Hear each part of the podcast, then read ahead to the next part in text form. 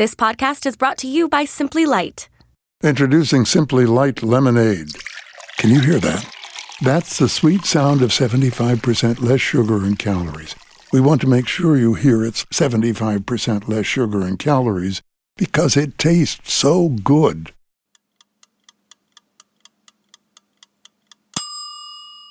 Welcome to The Feast.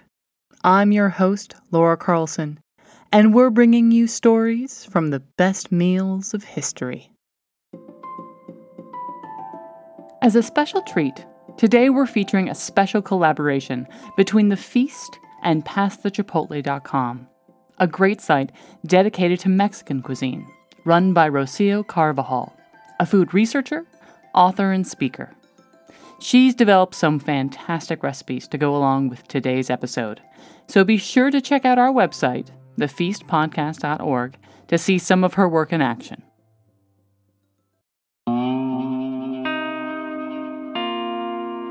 It all seemed like a tale, a legend, all the memories of my childhood. You know, how to make pastes and prepare a proper stew. Today, a four lane highway extends northeast out of Mexico City. As you leave the metropolis behind, you'll find yourself traveling along a vast, flat plain known as the Mexican Basin, which extends for almost 100 miles in every direction. Only a few pepper trees, barrel cactus, yucca, and agave break up the flatness. But if you head long enough on that highway, you'll soon see mountains, the Sierra de Pachuca, looming out of the horizon, hinting at something beyond the flat, arid landscape you find yourself in. Now, today, this trip to the mountains probably won't take you more than a few hours, speeding along at 65 or 70 miles an hour. But it's not hard to imagine how difficult a journey this would be on a horse or a wagon just a few centuries ago. Now, Pachuca, the city nestled at the base of these mountains, takes its name for them. And today, as the capital of the state of Hidalgo, it's a bustling city of a little less than 300,000 people. It's a city whose history as a mining town is literally carved into the landscape, pocked with old tunnels and dumps, miles upon miles of evidence of the hard process of separating and processing ore for over 300 years. When the Spaniards first set their sights on plumbing the rich silver veins of Mexico, one of the first areas they set their sights on was here. You can get a sense of just how much money was wrapped up in this town from the treasury that was built here in the late 17th century. A massive stone edifice in the heart of the old town, where Mexican silver was exchanged for Spanish dollars for over a hundred years. We're not stopping in Pachuca, but heading even further up the mountain to the small mining town of Real del Monte. Now, it's a small but vibrant town, built in a colonial mountain style, with steep streets and low buildings centered around a beautiful church and square. Walking along, you'll see shops and restaurants advertising traditional pastes or handheld pies, even an entire museum dedicated to the food. All the while, the town clock chimes in the style of Big Ben. If we head out of town, climbing even further up the mountain, we can see a tall grove of trees, surrounded by a sturdy wall protecting a small cemetery. At the gate, here in the middle of Mexico, the English inscription, cast in sturdy 19th century iron, welcomes us inside. Walking through the row of plots, it's easy to see a theme among the names Arthur Johnson, James Bennett, Julia Bowden. Each one oriented the same way northeast, towards Cornwall, England. To understand what the cemetery, the pies, even the clock is doing in this small mountain town in Mexico, we have to go back, way back. It's a story of food how a dish or cuisine, which is often created out of need or want, can transform into a bedrock of shared heritage, something that makes up a fundamental part of our identity, But the story is also about how foods change with travel and time, how they can become emblems of home, but how they can also be shaped by the new environments and communities we find ourselves in, shifting subtly and slowly to become something entirely new. It's also a story about pie. And who doesn't like a story about pie? Now, I don't know if you're like me, but I find lunch the most frustrating meal of the day. Now, when I was young, I had to bring my lunch to school. It would stay in my locker for most of the day, sandwiches slowly getting soggy, or worse yet, mushed from sitting at the bottom of my backpack on the ride to school. Even now, where I work, I'm perpetually plagued by lunch. As a commuter, I've tried to keep up a good pack from home style, but over the years, I've suffered more accidental spills and container breaches that have ruined phones, documents, even computers, that I'm more than fed up with the process. I even have trouble finding reasons to break for lunch, to be honest. Working on a university campus, I find myself too often justifying some grab and go options, living up to the sad desk salad lifestyle in order to get through grading or prep work for a lecture, instead of taking the time to stay and eat at the local cafeteria or coffee shop. And it seems I'm not alone in my perpetual quest for a better lunch lifestyle. Millions, if not billions, of dollars have gone into solving the lunchtime issue. How to get delicious and increasingly healthy food to the workplace. How many newspaper or internet articles have you seen that promise recipes for quote unquote fast and easy lunches, often accompanied by artful photos of mason jar salads with colorful ingredients stacked high, assuring the woeful lunch maker of staying fresh and delicious until midday. But for most of history, folks have had to think of other ways to bring food with them to their place of work, whether up to a modern office building, out to a distant field, even underground to a mine. Folks might bemoan the rise of fast food in the 20th and 21st century, but needing an easy and portable food to take with you on the go is nothing new.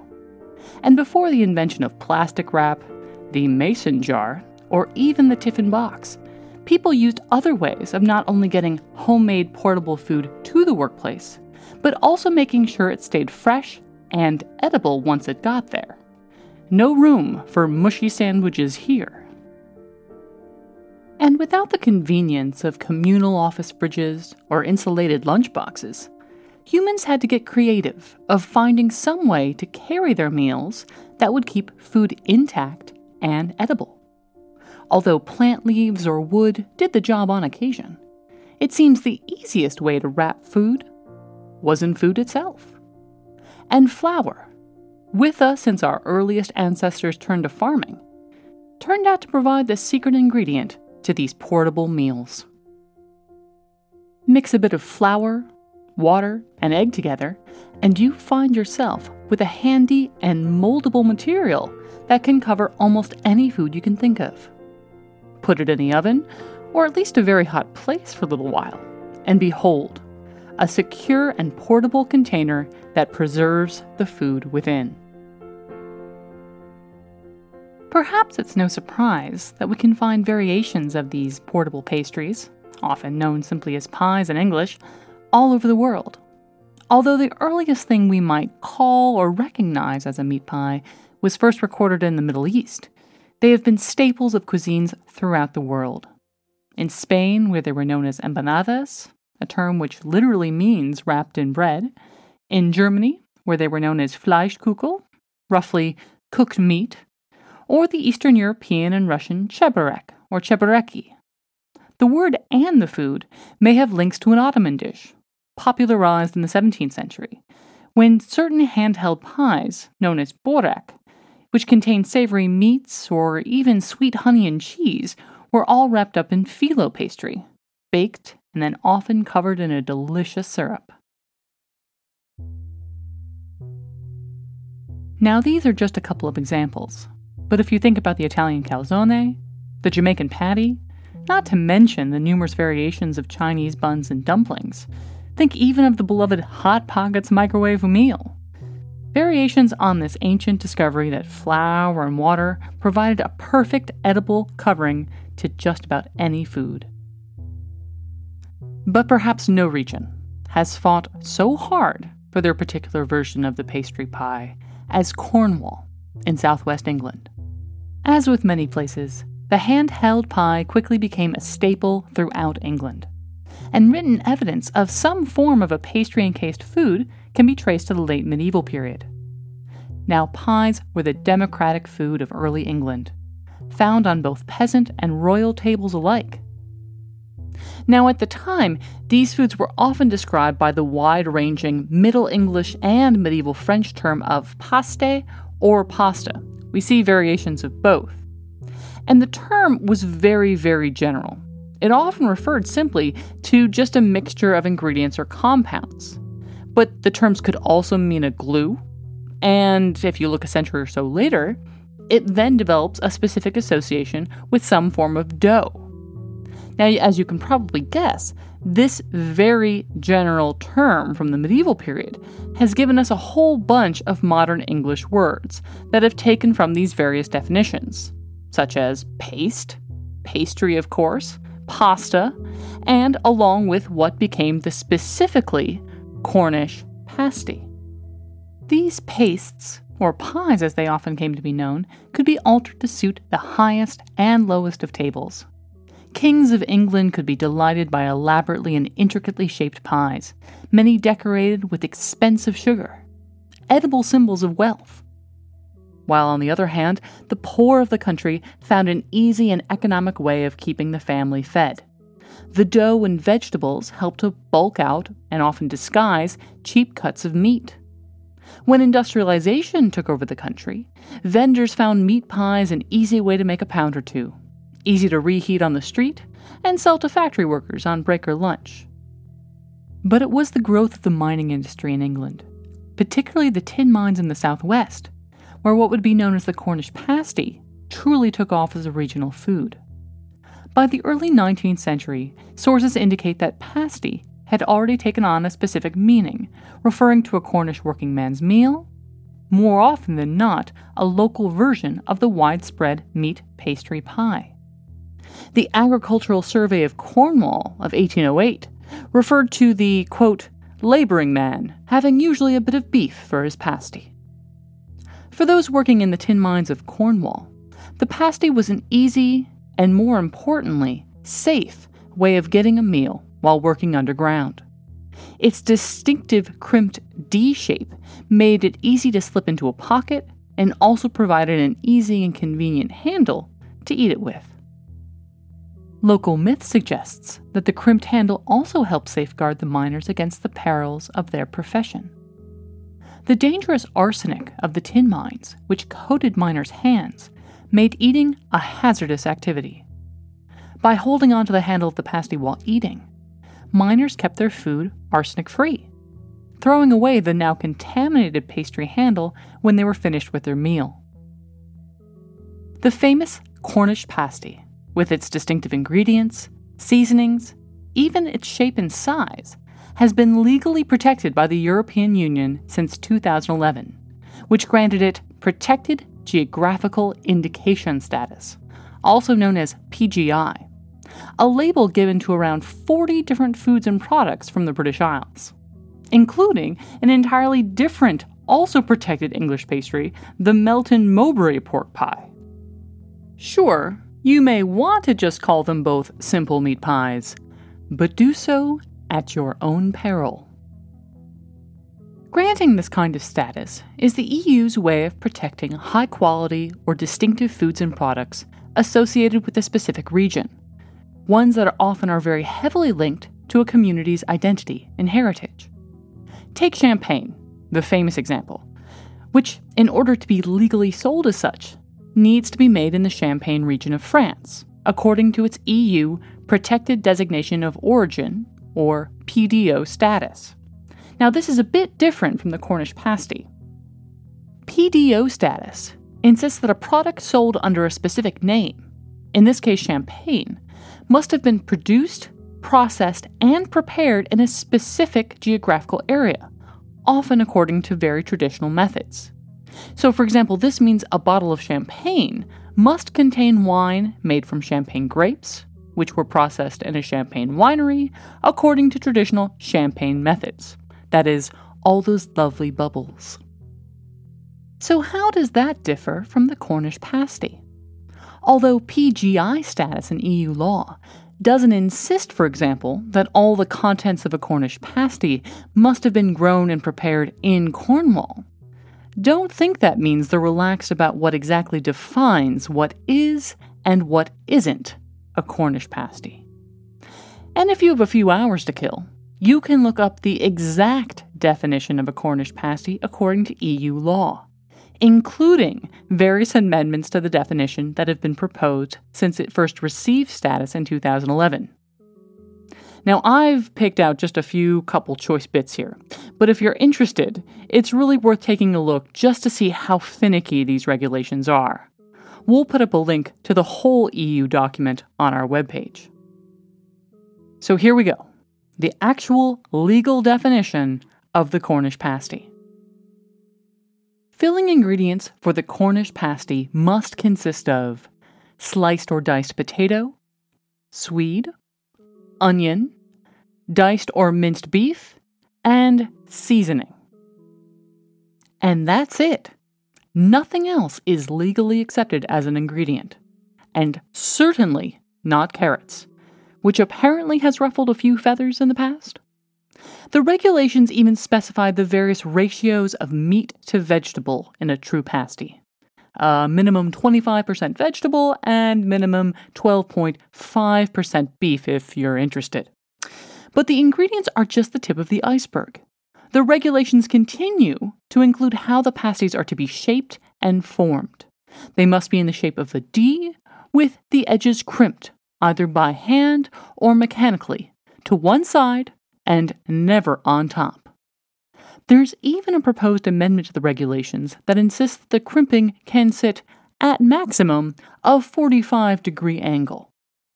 Now all I can say is I would have loved to have been a fly on the wall at that meeting, where the relative merits of the 40% versus 50% crimping angle of the.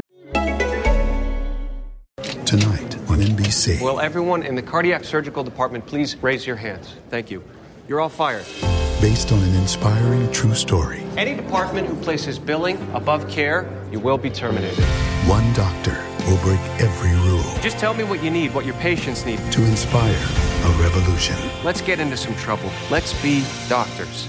Again. From the network that brings you This Is Us, New Amsterdam, tonight on NBC.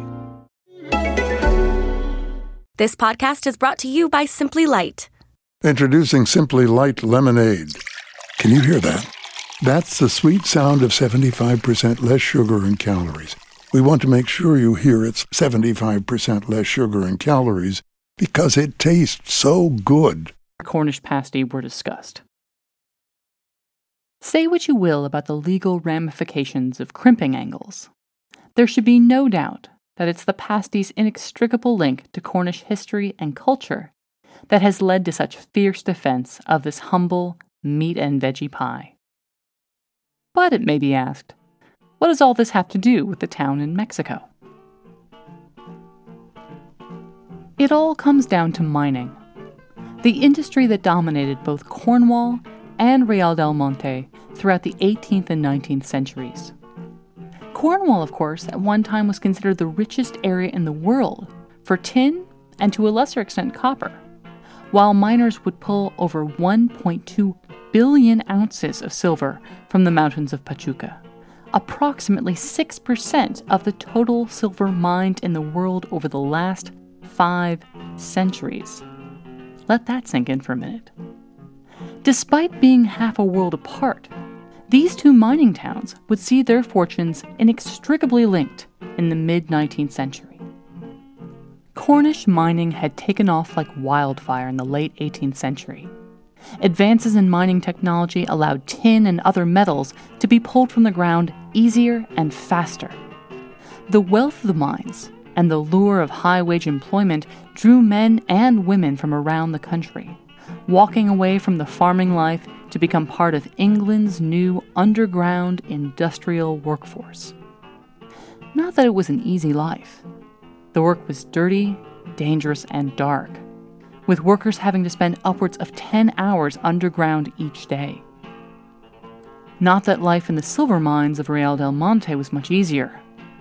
The Spanish aristocratic families who had founded and managed the mines since the early days of colonialism in the 17th century often had trouble finding a workforce willing to risk their lives for the sought after silver. Not to say these counts didn't make a serious profit. One famous mine owner, who apparently made a cool $5.2 million from Pachucan silver, had the church procession walk on bars of silver when his children were baptized. Even such opulent displays of wealth couldn't hide how dangerous the job of silver mining was. Even when the mine owners offered unbelievable wages, at some points, even offering to pay workers directly in the silver they had just pulled from the mountains, the Spanish counts constantly found themselves short staffed. And by the early 19th century, they had bigger things to worry about. The start of the Mexican War of Independence in 1810 upended the silver industry. The years of fighting were bad news for the mining operations. The workforce dwindled even more, workers ran off to help fight, and the mines themselves were often battle sites. The Spanish elite quickly saw their source of the family fortune dry up in the haze of the revolution. By the end of the war in 1821, with the first national Mexican government established, the future of mining in the region was deeply uncertain. The new government certainly knew the potential wealth lying underneath their feet, but lacked a secure means of getting at it. Many of the mines, which had been managed or controlled by the Spanish crown and the aristocracy, had been abandoned. With the former mine managers now largely back in Spain, the Mexican government needed new mining specialists, and quickly. But where to get them posed another problem. Back in the 18th century, eager to protect the natural resources of Mexico, the Spanish government had issued an order banning any foreigners from getting involved in the mining industry in colonial Mexico. But for the new post revolutionary government, one in desperate need of money, foreign investment was an alluring prospect.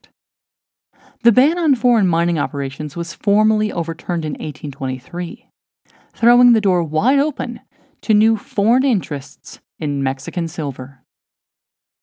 And Britain came calling. In 1825, the British Crown formally recognized Mexico, Gran Colombia, and Argentina as independent nations. By the end of that year, at least 25 different British business ventures had been proposed for mines in Latin America, seven in Mexico alone, and one of those was the mine of Real del Monte. So, with the business deal formalized, the Mexican mining industry got its wish an influx of foreign investment, along with the bonus of the latest in mining technology. Susan Schwartz an expert on Cornish history in the 19th and 20th centuries, calls the period from 1815 to 1930 the Great Migration and estimates that Cornwall lost up to 20% of its male population every decade, a total loss of anywhere between a quarter to a half a million people. As mines were set up in British outposts throughout the world, from Latin America to Australia, Cornish miners, experts in the hard work and technology the industry called for, took the opportunity to earn extra money and see the world. When the British Real del Monte Mining Company was formed in the 1820s, over 120 Cornish miners and British officers, along with seven women and three children, not to mention over 1,500 tons of mining equipment, were on the first boats to set out for the Mexican mountains from England in the late spring of 1824. Even if the miners had been used to hard work in Cornwall, the process of getting both men and machine from the nearest port in Veracruz to the mountains of Pachuca was anything but easy. A distance of almost 250 miles, it must have been an exhausting trip. And that was only the beginning. The abandonment of the mine during the Mexican War of Independence meant that the miners had to start from scratch, installing and readying their new British machinery for an untested Mexican climate. A grueling journey across oceans and mountains, not to mention the intense demands of the new mine equipment, took their toll. Over 20 miners died before that summer was even out. But of course, there was more than just the change from mining tin and copper to mining silver. The Cornish miners and their wives found themselves in an entirely new landscape, with a language, religion, and customs they had never experienced before. As more Cornish miners arrived throughout the 1820s and 1830s, Real del Monte slowly started to show signs of its new English community.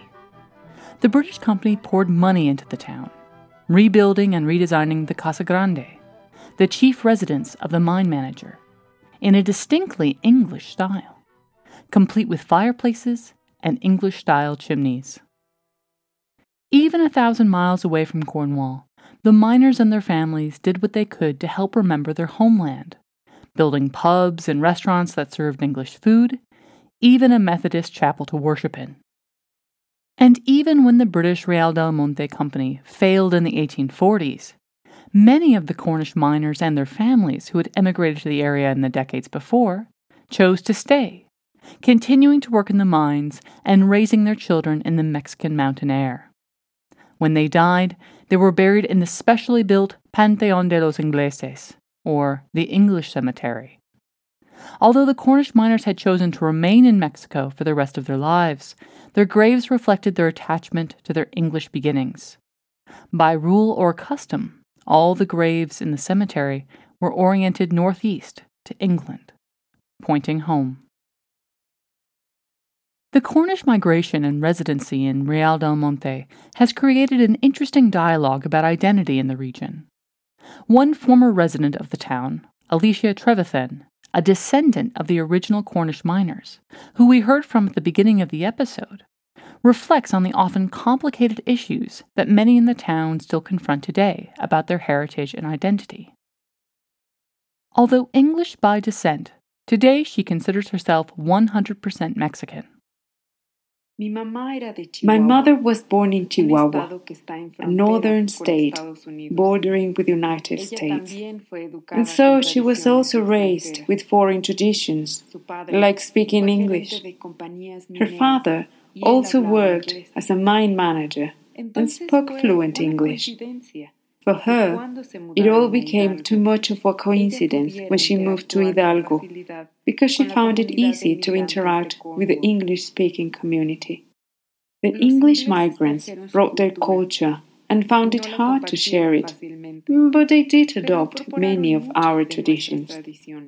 Even today, visitors are impressed by the uncanny air of a typical English town that Real del Monte has. Many wonder how the English managed to get Mexicans to embrace pastes. But the answer is simple.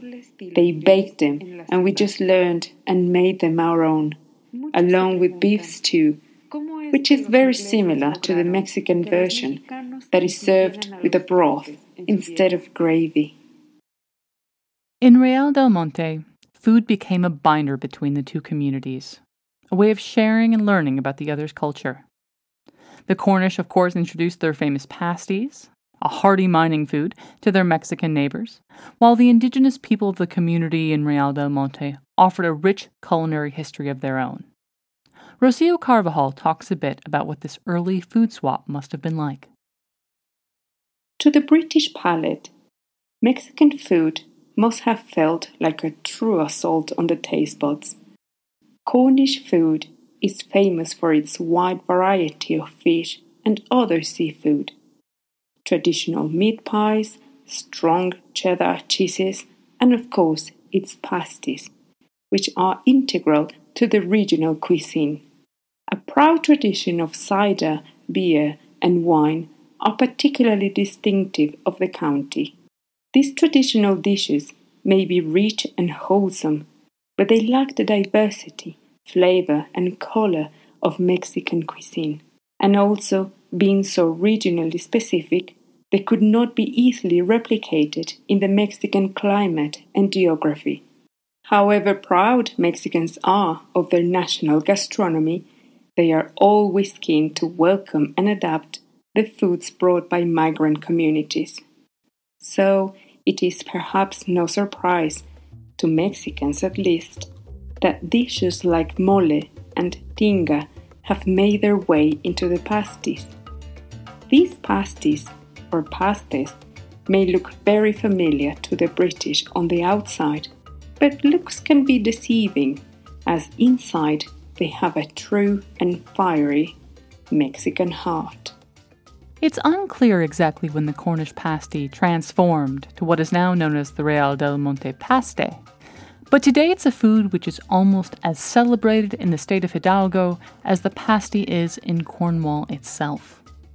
Although the ingredients for a true traditional Cornish pasty, at least for the time being, are regulated by EU law, the ingredients you might find in a Mexican paste are far more wide ranging, frequently including corn kernels, mushrooms, mole, chipotles, jalapenos, or beans. No debates about carrots here, let alone 45 degree crimping angles. Over the past few decades, Cornwall and Real del Monte have teamed up to discover more about their shared heritage by founding the Cornish Mexican Cultural Society, which has helped in research into the Cornwall Great Migration, the history of mining in the two regions, and of course, their two shared culinary traditions. Real del Monte has almost become a household name in England these days, marketed as Little Cornwall by the Mexican Embassy in London, and was even visited by, well, who else? The Duchess of Cornwall and the Prince of Wales in 2014, who even took the time to stop in at the local Paste Museum, the first of its kind. And since 2009, there's even an annual festival held every October in honor of the local pastes. And don't forget its mention on a little known cooking show called The Great British Bake Off. If you'd like to try a Real del Monte paste of your own, you can find a great recipe by Rocio Carvajal on our website, as well as links to many of the great photos and stories about both Cornish and Real del Monte history including, of course, the food. A big thanks in general to Rocio for all her help with the episode this week. And if you are planning a visit to the stunning colonial city of Puebla in Mexico, just two hours from Mexico City, don't miss the opportunity to experience Puebla's magnificent gastronomic history with her Puebla's Great Food Tour. Twice listed in UNESCO's tangible and intangible heritage for its colonial architecture and the immense value of its gastronomy, Puebla is a city to be enjoyed with your eyes and your taste buds. Presented by Rocio Carvajal, a native of Puebla, food researcher, author, and speaker. Her tour will transform your understanding and appreciation of Mexican history and cuisine by taking you on a walking tour of the city, where you'll sample the unique culinary dishes available and uncover the historical events that shape the edible treasures of a world acclaimed cuisine. Book your tour today at www.passthechipotle.com slash food tours. Thanks as well to Susan Schwartz and particularly Aida Suarez Chavez, whose research on the British Cemetery in Real del Monte was invaluable for this episode and provided the quotes from former Real del Monte resident Alicia Trevethen, read by Rocio Carvajal. Find Aida Suarez Chavez's book, from Cornwall to Real del Monte, an everlasting adventure at a local bookstore today. This episode was co written by Rocio Carvajal and produced by me, Laura Carlson. Technical direction by Mike Portt, who can't believe I went this whole episode without saying, and they call it mine. Well, there you go. That's your one. Great music featured today on the episode includes work by Fabian Measures, Blue Dot Sessions, Jahzzar, Chris Zabriskie, and Kevin MacLeod. You can find all the music heard today on our website at thefeastpodcast.org. If you haven't already, please take a minute to rate and review us on iTunes or wherever you get your podcasts. If you'd like to become a supporting member of the feast, please visit our campaign page at Patreon. And that's all for us this week. Join us again in two weeks' time as we explore another great meal from the past. I'm Laura Carlson, and this is The Feast.